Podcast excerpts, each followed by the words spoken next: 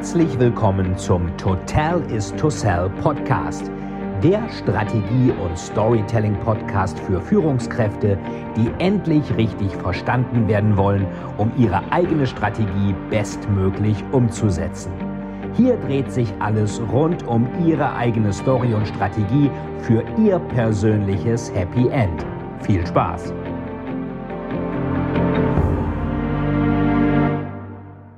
Herzlich willkommen zu einer neuen Folge vom Storytelling TV im Rahmen des Total is to Sell Storytelling Podcast. Heute wieder mit ein paar Buchempfehlungen, bei denen ich sagen würde, das lohnt sich definitiv da mal reinzuschauen, wobei jetzt alle Bücher nicht unbedingt brandneu sind, aber ich glaube, Umberto Eco sagte mal, es gibt Bücher, die liest man gar nicht und es gibt Bücher, die liest man mehrfach. Das sind vielleicht eher solche, die man mehrfach liest.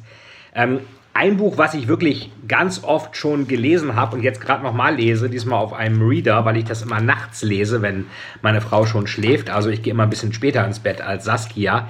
Ähm, das ist Buddenbrooks von Thomas Mann. Wie man sieht, ist das auch ein bisschen ramponiert schon. Ähm, Thomas Manns Buddenbrook, das habe ich mal 1997 äh, zu Ostern bekommen.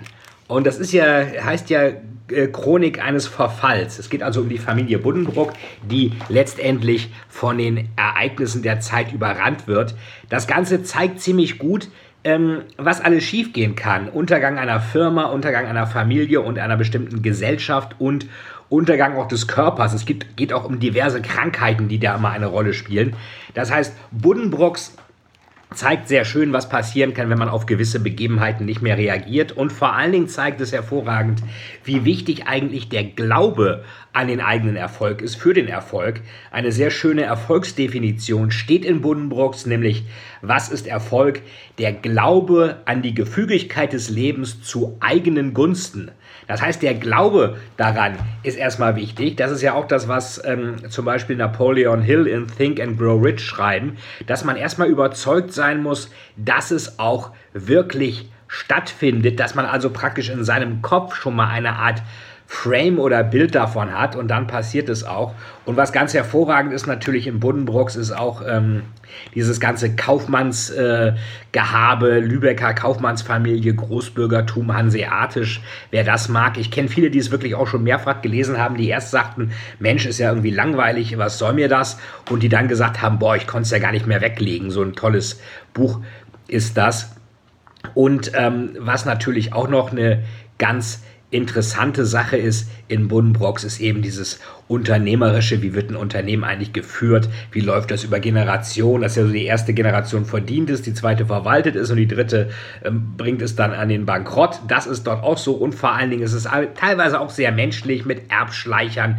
Ich glaube, jeder, der in seiner Familie irgendwelche Leute hat, die ihm auf den Geist gehen, ähm, unterschiedlichen Alters, der wird die hier in den Buddenbrooks sicherlich wiederfinden. Also es ist mit, glaube ich, über 700 Seiten, nicht gerade kurz, fast 800, aber es lohnt sich definitiv, kann man toll auf dem Transatlantikflug auch sicherlich lesen. Ebenfalls ein ganz, großer, äh, ganz großes ähm, Buch der Weltgeschichte ist A Brief History of Time von Stephen Hawking, ähm, der ja, äh, das heißt ja so schön, From the Big Bang to Black Holes, ist die englische Version. Also vom großen Knall, vom Urknall zu den schwarzen Löchern. Das erklärt er gar nicht mal so einfach, wie man denken sollte. Viele haben das ja irgendwie im Regal stehen, gelesen haben es wahrscheinlich dann doch wieder nicht alle. Man muss sich schon sehr konzentriert durcharbeiten. Und was ich am faszinierendsten fand, ist das, äh, woran man erkennt, dass wir in der Gegenwart einfach leben, dass das Universum expandiert. Das ist der Pfeil der Zeit. Der Pfeil der Zeit hat drei Dimensionen. Erstmal, wir bewegen uns Richtung Chaos. Zweiter Satz der Thermodynamik, Entropie. Die Dinge zerfallen und gehen auseinander, also viel eher, als dass sie zusammengehen. Irgendwas zu konstruieren ist da eigentlich eher eine Art Zufall.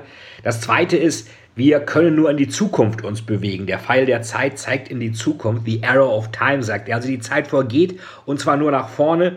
Und das dritte ist die Expansion des Universums, was sich praktisch seit dem großen Knall, dem Big Bang, immer weiter ausbreitet. Hawking sagt, das ist wie eine Weltkugel, wo dann praktisch, wenn man vom Nordpol kommt, das Ganze immer sich mehr ausbreitet und irgendwann ist es wieder unten. Wenn es über den Äquator rübergeht, dann geht es wieder zurück, dann würde sich das Universum sozusagen äh, wieder zurückbilden und alles würde zurückkommen und man würde vielleicht auch Leute wieder treffen, die schon längst gestorben sind. Also da sind einige Gedankenexperimente drin, die wirklich ziemlich krass sind. Letztes Buch, ebenfalls von einem großen Denker, Papst Benedikt 16. Letzte Gespräche. Da wird er interviewt von Peter Seewald und ähm, auch sehr interessant, einfach mal zu schauen, dass der Papst kam ja aus sehr einfachen Verhältnissen in Bayern. Und wie ist das eigentlich geworden? Wie hat er sich hochgearbeitet, praktisch vom Professor, dann Kardinal, dann Glaubenskongregation. Er wollte auch immer wieder, dass Johannes Paul II. ihn entlässt, weil er eigentlich lieber forschen und publizieren wollte, vielleicht auch ein bisschen lehren noch. Und das wollte Johannes Paul II. nicht. Und dann dachte er, als dann Johannes Paul II. Äh, tot war, ähm, jetzt habe ich meine Ruhe und dann ist er zum Papst gewählt worden. Vielleicht auch ein Grund, warum er dann als einer der einzigen oder wenigen Päpste überhaupt, ich glaube, es gab noch ein zurückgetreten ist. Also auch ganz spannend. Letzte Gespräche mit Benedikt hat mir mein Verlag Drömer Knauer zugeschickt. Da erscheint das nämlich. Ähm, Dank nochmal an Michaela Kenklis, die mir das geschickt hat.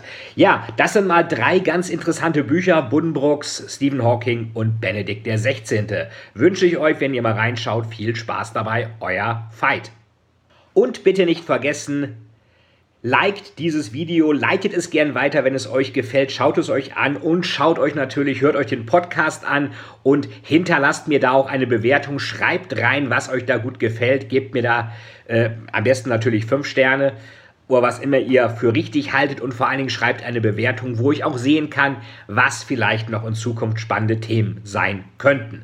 Das war euer Fight mit dem Storytelling TV im Rahmen des Totalis to Sell Storytelling Podcast. Vielen, vielen Dank, dass Sie wieder bei dieser Folge mit dabei waren. Wenn Ihnen die Folge gefallen hat, würde es mich sehr freuen, wenn Sie mir eine Bewertung bei iTunes hinterlassen, damit ich sehen kann, ob Ihnen diese Folge geholfen hat und damit ich noch mehr Menschen bei ihrer Story unterstützen kann. Jetzt wünsche ich Ihnen noch einen erfolgreichen Tag und wir hören uns beim nächsten Mal. Ihr Veit Etzold.